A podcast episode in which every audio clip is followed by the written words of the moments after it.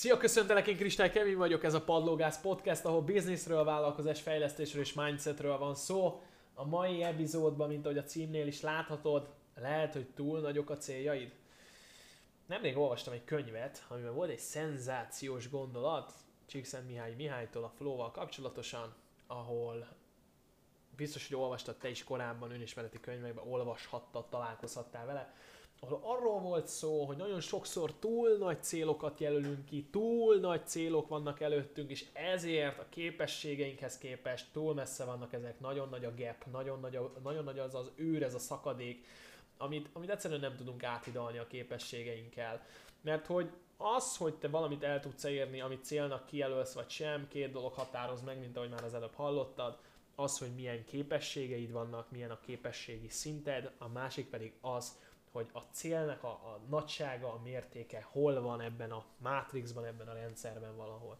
Nagyon sokszor azt látom, főleg fiataloknál, elkapja őket a hív, az indulat, és akkor azt mondja, hogy egyszer volt egy nagyon érdekes beszélgetésem, az úriember azt mondta, hogy ő, három hónapon belül akar venni egy Lamborghinit. Ugye egy, egy teljesen újat, százötven millió forintért, bla, bla, bla, csak ugye azt nem tettük hozzá, hogy előtte az úriember mesélte, hogy neki van egy webshopja, ahol az úriember nem keresett több pénzt. Hát nem akarok hülyeséget mondani, hát szerintem olyan százötven ezer forintnál kb. Nem keresett több pénzt. Ez, ez egy, ez egy egócsapda, ez egy illúzió, ez, ez, ez nincs köze a valósághoz. És itt be is hoznám a következő lényeges részt, hogy nagyon sokszor, amikor vállalkozóként célt jelölsz ki, vagy fiatalként célt jelölsz ki, és, és az életedbe valamit létre akarsz hozni, akkor mindig én két dolgot szoktam megnézni. Először is azt, hogy az a cél, amit kijelöltem, ez rajtam múlik-e vagy sem. Szóval az én teljes felelősségi köröm, körömbe tartozik az, amit szeretnék csinálni, vagy valakinek van beleszólása. Mert ha valakinek van beleszólása, mivel emberek vagyunk, ezért elég valószínű, hogy nem úgy fog alakulni, ahogy tervezzük. Mert az élet így működik, az emberek így működnek. Ha viszont teljes mértékben az én felelősségi körömben van, akkor tudok érte felelősséget vállalni száz százalékosan.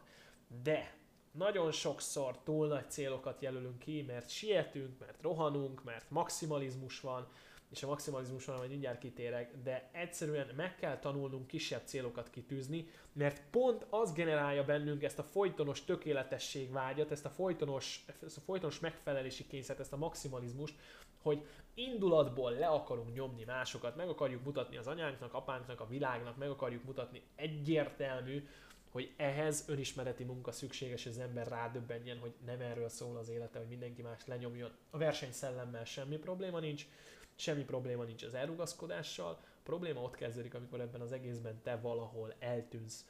A maximalizmus mögött mindig önbizalomhiány van. Ha belegondolsz, ez nagyon egyszerű, mert a maximalista ember mindig önbizalomhiányos, mert soha nem elég az, amit csinál. Ezért mindig a következő pontra, mindig a következő szintig akar elérni, de soha nem ér el, mert sajnos úgy működik, mint a déli báb. Soha nem lesz tökéletes, soha nem lesz a legjobb, soha nem lesz a legkirályabb.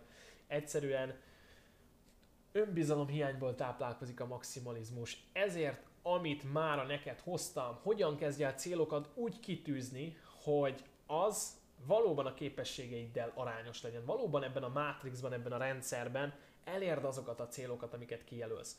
Ugyanúgy rossz irány az is, ha olyan célokat jelölsz ki, ami nem jelent számodra kihívást. Ha túl nagy, ha túl nagy a kihívás, az se jó, ha túl kicsi a kihívás, az se jó. A flow állapot, amiről Csíkszentmihályi Mihály beszél, a flow állapot, az élvezeti állapot, az öröm csak akkor fog megjelenni, a munkának a boldogsága, ha e között a kettő között valahol az egyensúlyban az arany középutat megtalálod. Mit jelent ez például?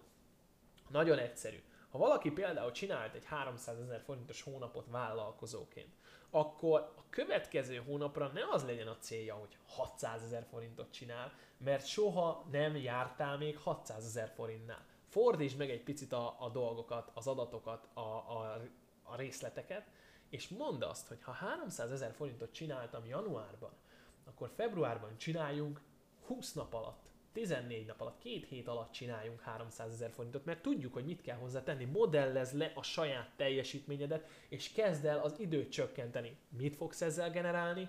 Hát azt, hogy a képességed megvan ahhoz, hogy háromszázezer forintot generáljál.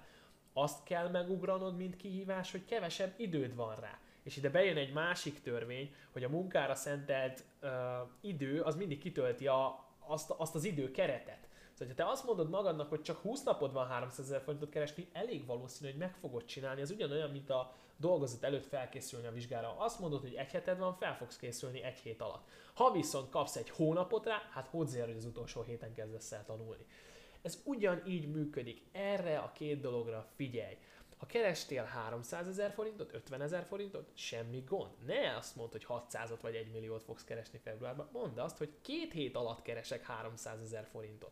Mert ha ezt megugrod, van másik két heted plusz bevételt generálni, és lehet, hogy be fogsz hozni még százötvenezer forintot, és négyszázötvenezres februárt csináltál. De viszont ha azt tűzted volna ki, hogy februárban a hatszázezeres hónapod lesz, hát akkor azért...